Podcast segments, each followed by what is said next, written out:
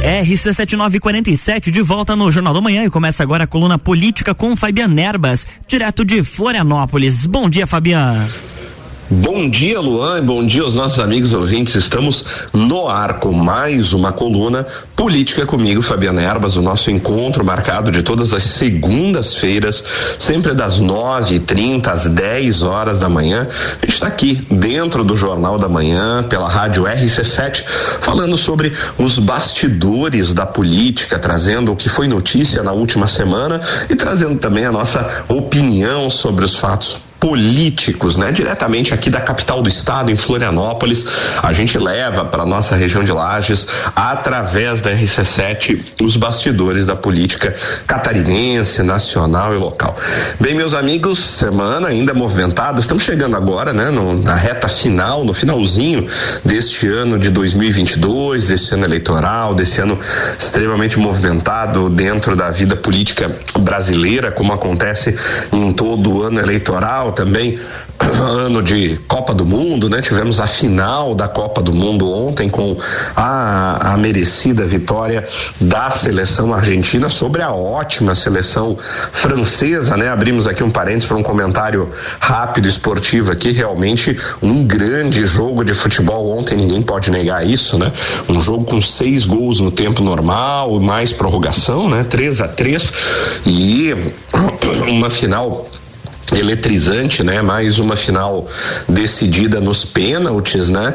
É a terceira final de Copa do Mundo aí decidida nos pênaltis, né? A gente teve 1994, 2006 e agora em 2022. Um ótimo jogo, realmente as duas melhores seleções da Copa chegaram à final e fizeram um jogo histórico, na minha opinião, na Copa do Mundo, né? Aí coroando aí para encerrar essa reta final do ano de 2022. Chegamos hoje aí no dia 19, né?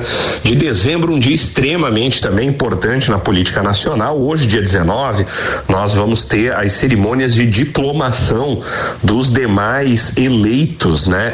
Na eleição deste ano 2022. Lembrando que na semana passada houve uma antecipação da diplomação apenas dos cargos de presidente da República e vice-presidente, que foi feita no dia 12, a pedido do presidente eleito Luiz Inácio Lula da Silva, né? O TSE fez essa antecipação de diplomação e hoje, dia 19, como já estava marcado nos estados, né? Então, os TREs estaduais, incluindo o de Santa Catarina, farão a diplomação dos demais eleitos. Então, hoje aqui em Florianópolis, no tribunal, na sede do Tribunal de Justiça do Estado de Santa Catarina, aqui em Florianópolis, nós teremos a diplomação do governador eleito e da vice-governadora eleita também. Teremos a diplomação do senador eleito e de seus 2 suplentes aqui de Santa Catarina. Então, né? Estamos falando de Jorginho Mello e Marisa Ben, estamos falando de Jorge Seif Júnior e seus 2 suplentes, e teremos também a diplomação de todos os 16 deputados federais eleitos por Santa Catarina e dos 40 deputados estaduais também eleitos aqui pelo estado. Será hoje, então, às 17h, a cerimônia de diplomação aqui no TRE de todos os eleitos aqui em Santa Catarina. Essa diplomação ela pode ser acompanhada aí pelos veículos de divulgação da Assembleia Legislativa do Estado de Santa Catarina, TVAL, também pelos canais de divulgação do Tribunal de Justiça, né? Poderá ser acompanhada ao vivo, né? A gente lembra que o ato de diplomação é um ato solene, né? E jurídico muito importante, porque é através da diplomação que se encerra, né? Se dá por encerrado o processo eleitoral, né? O trabalho da justiça eleitoral durante o pleito se encerra com a diplomação dos eleitos, e este diploma é que torna os eleitos aptos, né? Para assumirem os seus cargos, as suas funções para as quais foram eleitos lá no ano de 2023, no ano que vem. A posse de deputados dos deputados federais, deputados estaduais e senador eleito da próxima legislatura acontecem no dia 1º de fevereiro, né? Lembrando que os eleitos para cargos executivos, presidente da República e governador, tomam posse no dia 1º de janeiro, mas os eleitos para os cargos legislativos, ou seja, a Assembleia Legislativa, deputados estaduais, deputados federais e o senador eleito, vão tomar posse apenas no dia 1º de fevereiro, um mês depois é a posse do legislativo, né? Então você vai acompanhar tudo isso aqui pela nossa coluna também, mas a gente só esclarece. Então hoje, né, relembrando, 17 horas, ato muito importante, diplomação dos eleitos aqui por Santa Catarina acontece na sede do Tribunal de Justiça do Estado de Santa Catarina, aqui na capital, em Florianópolis, né? E, meus amigos, além disso, né, a gente ainda continua aqui acompanhando, obviamente, a evolução da nomeação ou dos nomes que podem circular, né, aí para o secretariado do governador Jorginho Mello. Ele anunciou 11 nomes, né, ainda faltam aí pelo menos 12 ou 13 nomes a mais, se eu não me engano, de secretarias importantes que ainda não foram anunciadas, né. O que circulou nessa semana, mas já foi um desmentido, circulou forte aqui na capital do estado, foi a possibilidade do presidente da Fiesc, César Aguiar, aí assumir aí uma cadeira, né, dentro do secretariado, especificamente a Secretaria de Infraestrutura, né? Mas ao longo da semana o presidente da Fiesc emitiu uma nota já dizendo que não assumirá nenhuma cadeira no secretariado do governo Jorginho Mello, mas que a Fiesc estará sempre de portas abertas e disposta a colaborar com o governo naquilo que lhe competir a colaboração, e o presidente da Fiesc realmente tem uma ótima interlocução com o governador eleito Jorginho Mello. O que é muito certo, na verdade, é que a Fiesc irá influenciar, sim, na nomeação do secretário de infraestrutura, se não indicando talvez um nome que não vai ser o do seu presidente, mas pelo menos dando um aval, dando as suas bênçãos, né, do setor produtivo, do setor industrial, para aquele que será eventualmente o próximo secretário de infraestrutura, que é um cargo que interessa muito à indústria catarinense, interessa muito ao empresariado, né? Então nós vamos seguir acompanhando aí os bastidores. Agora o governador eleito são bem fechados aí, tá difícil de saber. Circulou um nome que a gente já anunciou na semana passada também para a Secretaria de Comunicação, a SECOM, né? Seria o nome do diretor-geral aqui da Rádio Jovem Pan em Florianópolis, mas também nada confirmado ainda, né? Então alguns nomes circulam aí nos bastidores com mais ou menos força, né? Houve também um certo desgaste aí ainda do governador eleito frente à eleição da mesa diretora, da futura mesa diretora da Assembleia Legislativa, né? A gente vê aqui que está uma disputa, o governador meio que resolveu, através de seus interlocutores, entrar mais diretamente na briga, né? Apoiando aí um candidato do Progressistas, o deputado Schaefer, aí pelo Progressistas ali, mas o que a gente observa é que o MDB tem um grande interesse também na cadeira da presença da Assembleia. O PSDB ainda não desistiu, e essa participação mais direta do governador do estado, governador eleito Jorginho Mello, acabou causando aqui algum desgaste já dentro da nova bancada, né? Então há um certo burburinho aí de desgaste político que não é muito bom, né, para o governador. Então a gente começa a observar aqui nos bastidores que nesse finalzinho de ano o governador eleito deu uma puxada no freio de mão um pouco, né? Claro, justamente para fazer aquele famoso freio de arrumação. Quando você começa a notar que o desgaste está chegando, você dá uma parada. Então vamos ver aí como é que vai ficar nessa próxima semana, né? E na semana que antecede a posse, né? Provavelmente, muito provavelmente, o governador eleito vai deixar aí para anunciar o quadro geral de secretários que ainda falta, não nessa semana, eu acredito, mas muito provavelmente na última semana do ano, bem mais perto da sua posse, lá no dia 1º de janeiro, né? Nós vamos acompanhar. Situação semelhante também está acontecendo no governo federal, né? A equipe de transição, o presidente eleito anunciou alguns poucos nomes efetivos aí para ministérios, né? A gente já acompanhou aqui, um dos principais nomes aí que foi oficialmente anunciado foi de Fernando Haddad para o Ministério da Fazenda, né? E Fernando Haddad já começou a nomear os seus secretários, né? o seu secretariado ali no braço direito, saíram o nome de 2 economistas para secretariado já, né, de Fernando Haddad. Já um quadro técnico, né, começa a surgir dentro do Ministério da Fazenda, né. É aquilo que a gente comentou, Fernando Haddad, na verdade, é um quadro político. Haddad não é um nome técnico para a Fazenda, não tem formação de economia, mas com certeza, né, irá se cercar de um quadro técnico que é realmente quem vai direcionar a política econômica, né, do Brasil. Fernando Haddad é muito mais a figura política que tentará se projetar através do Ministério da Fazenda, que é um ministério que realmente está sempre muito falado na mídia, né? Afinal de contas, a parte econômica de um país é a parte mais importante, geralmente, do que rege a política nacional. Então, o cargo de ministro da Fazenda é sempre um cargo que traz muito prestígio, né? Paulo Guedes foi extremamente prestigiado no último governo, né? Você tem outros, Henrique Meirelles, que já foi ministro da Fazenda anteriormente, também chegou a ser candidato a presidente da República. Fernando Henrique Cardoso, ex-presidente, se projetou através do Ministério da Fazenda durante o Plano Real, mesmo sem ser economista também, né? Fernando Henrique é sociólogo, né?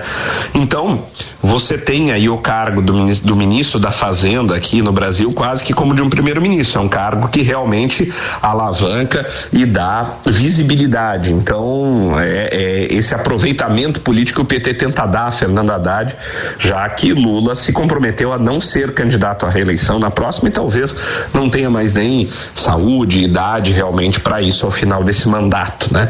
Vamos ver aí como as coisas vão se projetar aí para os ministérios também, os próximos nomes para o Ministério de Lula que devem ser anunciados nas próximas 2 semanas, né? Quer dizer, esta continuidade de semana e na outra antes do dia 1º de janeiro. Bem, meus amigos, estamos chegando ao final do primeiro bloco da nossa coluna Política comigo, Fabiano Erbas. Não saia daí, porque temos muito mais a falar sobre política no nosso segundo bloco. Então sai daí que a gente volta já.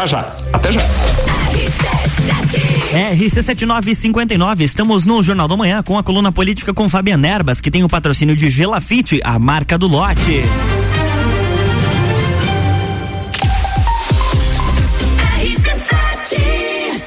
Jornal da Manhã. Oferecimento: Hospital Veterinário Stolfe. Atendimento 24 horas com a qualidade que seu pet merece. Geral Serviços, terceirização de serviços de limpeza e conservação para empresas e condomínios. Lages e região pelo 99929-5269. Mega Bebidas, distribuidor Coca-Cola, Eisenbach, Sol, Teresópolis, Kaiser, Energético Monster para Lages e toda a Serra Catarinense.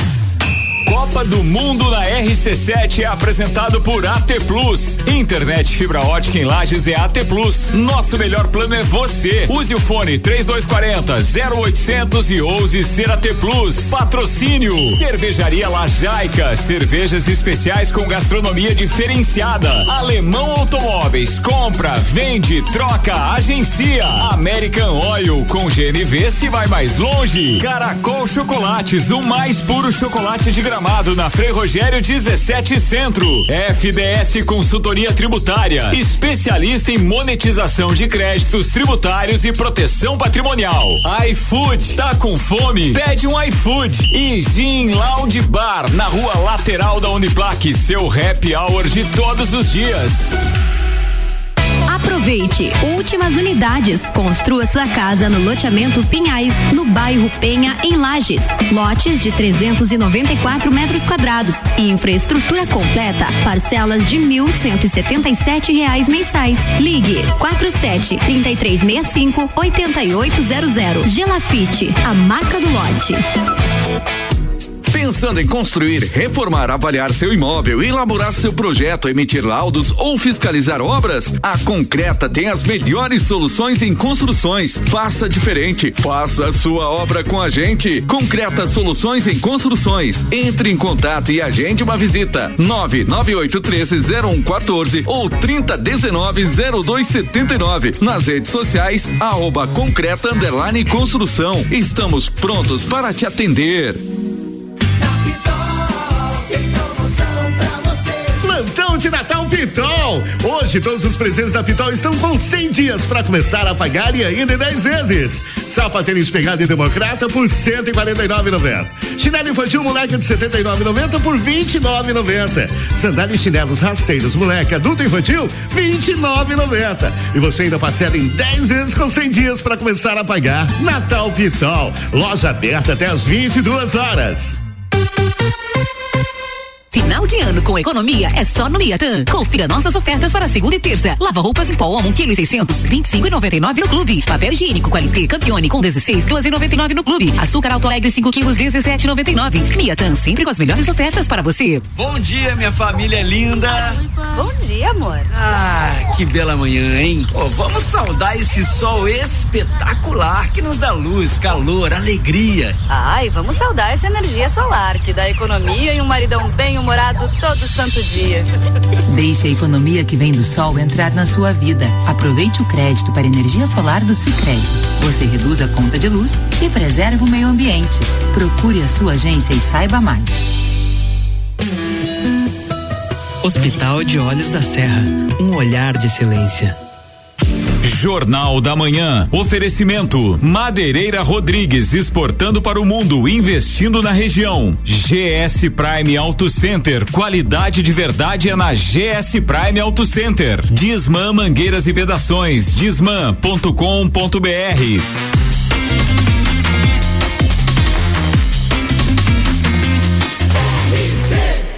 A número 1 no seu rádio. Jornal da Manhã.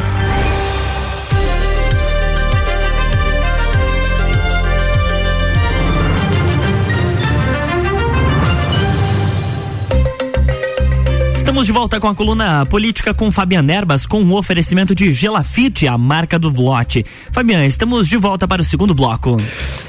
Olá, Luan, e olá, amigos ouvintes. Estamos de volta com o segundo bloco da nossa coluna Política comigo, Fabiano Erbas. O nosso encontro marcado de todas as segundas-feiras, sempre das 9h30 da manhã às 10 horas. A gente está aqui dentro do Jornal da Manhã, pela rádio RC7, falando sobre os bastidores da política, trazendo o que foi notícia dentro da política na última semana, trazendo a nossa opinião também sobre os bastidores e os acontecimentos políticos, seja catarinense, seja na esfera federal, na esfera local da política, e sempre diretamente aqui da capital do estado, em Florianópolis, né? No nosso primeiro bloco a gente falou sobre a importante cerimônia que teremos hoje, a cerimônia de diplomação, né?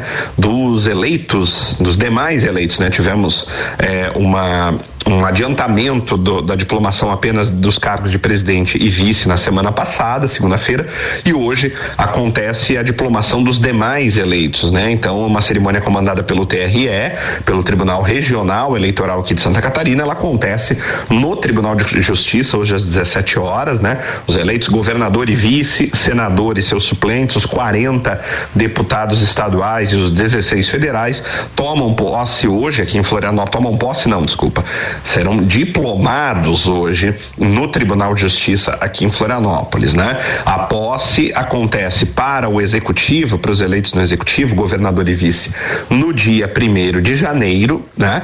E para os cargos do legislativo, senador, deputados estaduais e federais, no dia 1º de fevereiro do ano que vem, né? De 2023. Então, mas hoje é a diplomação, falamos sobre isso, sobre o ato, a importância do ato no nosso primeiro bloco, falamos aí sobre a continuidade aí do mistério dos demais nomes que ainda restam, né? Nas secretárias para os cargos de secretariado do governador eleito Jorginho Mello aí, né? Ainda não temos a divulgação de novos nomes, tá realmente aí guardado a 7 chaves, né? São nomes que devem ser revelados muito provavelmente apenas na próxima semana, né? O mesmo acontecendo aí com os ministros, né? Os demais ministérios, tivemos poucos anúncios efetivos de confirmação de nomes para os ministérios do futuro governo Lula, né? Mas aí na próxima semana com certeza teremos a lista completa já, até porque dia 1º de janeiro já está marcada e confirmada as cerimônias de posse, né? De governadores e do presidente eleito e seu vice, né? Então isso são informações que nos próximos dias dias, especialmente na próxima semana, na minha opinião, devem sair aí oficialmente, né? O que a gente tem é muita especulação de bastidor, né?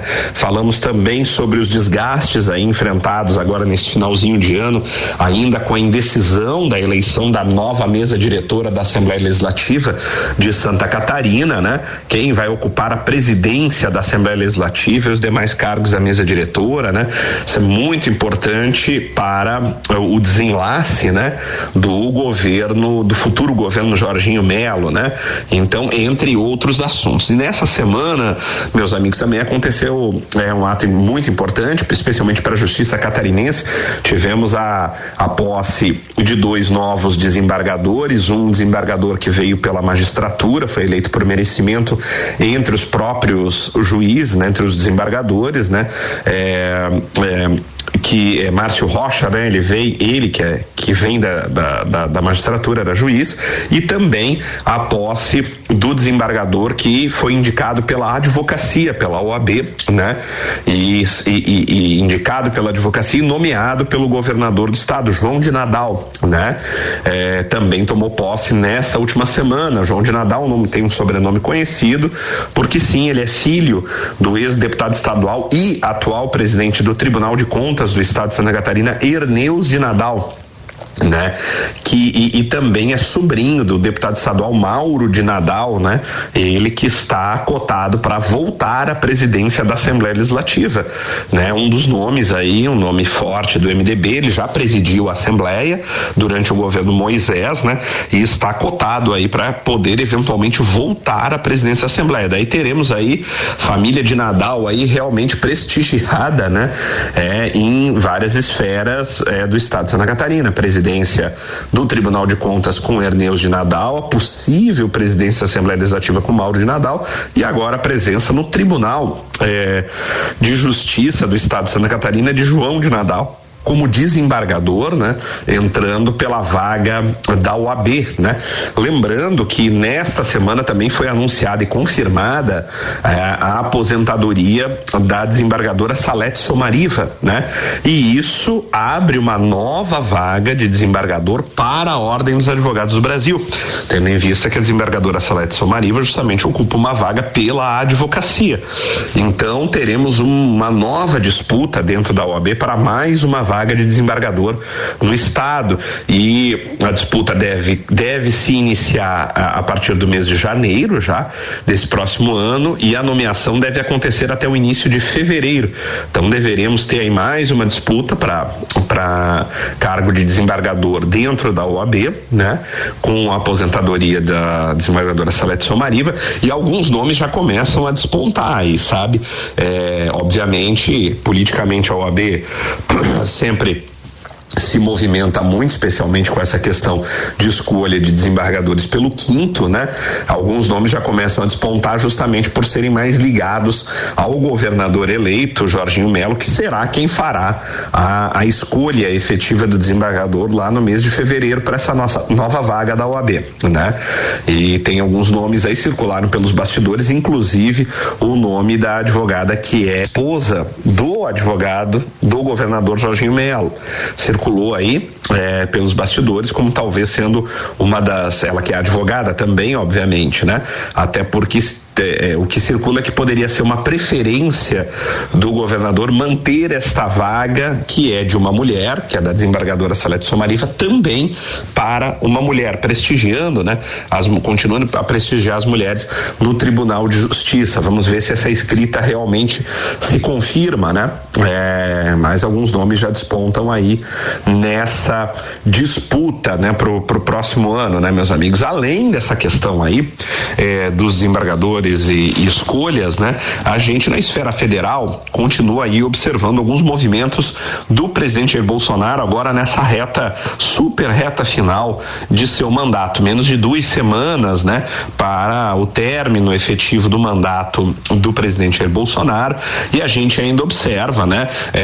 Um contingente de pessoas em frente aos quartéis ainda externando a sua não conformidade, seu inconformismo com o resultado das eleições, pedindo alguma ação das Forças Armadas, né? E isso ainda se observa. Os movimentos deram uma certa esvaziada, a gente vê menos gente realmente ali, né? O tempo vai passando, há um certo cansaço, há um certo desgaste já desse contingente de pessoas, mas você ainda vê as pessoas ali se manifestando nesse sentido, né? O presidente continua um tanto quanto que silencioso, fez alguns discursos aí ao longo do mês de dezembro, se pronunciou algumas poucas vezes e voltou ao seu silêncio, né? O que circulou nos bastidores na última semana é de que o presidente teria tentado mais uma vez pressionar o presidente do PL, né, o deputado Valdemar da Costa Neto, né, para que o PL ingressasse com um novo pedido de impugnação das eleições, né, e até de contestação de mandato do presidente eleito Lula, né, por conta de um prazo, né, que existe na Constituição, que é um prazo de 15 dias após a diplomação, né, do eleito. Então, como Lula foi diplomado antecipadamente numa cerimônia no último dia 12, né, de dezembro, na segunda-feira passada, né? Então teria começado a contar esse prazo de 15 dias para contestação de mandato, né? E o presidente teria pressionado, então, ao longo da semana, o presidente Bolsonaro teria pressionado o presidente do PL, Valdemar da Costa Neto, mas Valdemar da Costa Neto assustado, porque após o protocolo do último pedido de contestação do resultado das eleições, o PL acabou sendo punido, né, pelo ministro Alexandre de Moraes com uma multa bilionária de 22.900.000, né? E ainda Valdemar da Costa Neto e outros dirigentes do partido foram incluídos no inquérito das fake news, né? Então isso assustou o presidente do PL, que, apesar de pressionado pelo presidente da República, disse que não irá protocolar um novo pedido, ponderou justamente que o PL e ele próprio pessoalmente já teria tido uma grande exposição, né, com relação ao último pedido e a negativa do último pedido, né, protocolado pelo PL de contestação das eleições. Então Valdemar da Costa Neto teria relutado em realmente apresentar um novo pedido através do PL, né? Também circulou nos bastidores que, após a negativa de Valdemar, então o presidente Jair Bolsonaro teria descartado essa possibilidade e estaria estudando aí, até com o seu corpo jurídico aí, o que eventualmente ele pode ainda fazer, né, para contestar o resultado das eleições ainda dentro deste prazo de 15 dias após a diplomação e dentro da esfera jurídica, né?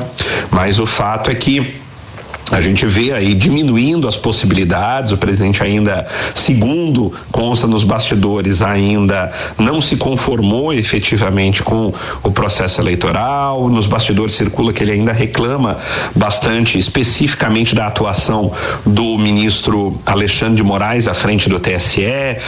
O presidente julga que o ministro, segundo os bastidores, ele julgaria que o ministro teria influenciado com suas decisões de alguma forma mais inclinadas a favor do presidente eleito, e isso ainda circula nos bastidores, uma certa resistência, e que Bolsonaro ainda estaria pensando no que ainda fazer do ponto de vista jurídico por uma contestação às eleições, até para poder dar ainda alguma resposta, né, a esse seu contingente de eleitores que ainda continua em frente aos quartéis pedindo algum tipo de ação, esperançoso de que alguma coisa diferente até o final do mandato do presidente, que se finda daqui a menos de 2 semanas, no dia 31 de dezembro, de que algo aconteça nesse sentido da contestação eleitoral. A verdade é que o presidente precisa realmente, de alguma forma, politicamente falando, ainda dar alguma resposta a esse contingente eleitoral, para que as pessoas não acabem não se decepcionando eventualmente fortemente com ele, se nada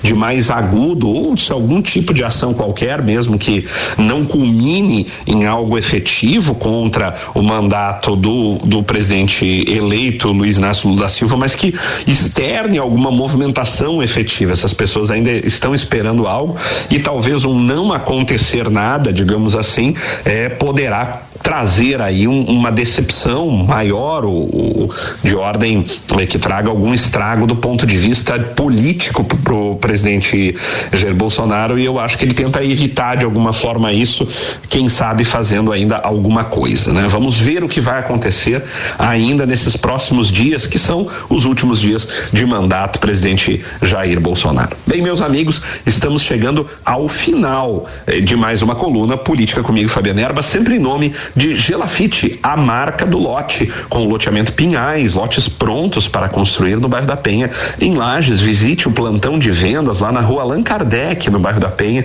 O loteamento Pinhais tem infraestrutura completa, é realmente posicionado numa região muito bonita da cidade, com uma bela vista e ruas asfaltadas, iluminação, água, esgoto e o que é melhor, pronto para construir. Você compra o seu lote e pode começar a construir imediatamente a sua casa própria ou o seu comércio. O loteamento Pinhais, no bairro da Penha, em Lages, é mais uma realização da Gelafite, a marca do lote. Meus amigos, cuidem-se bem e até a próxima semana. Tchau, tchau.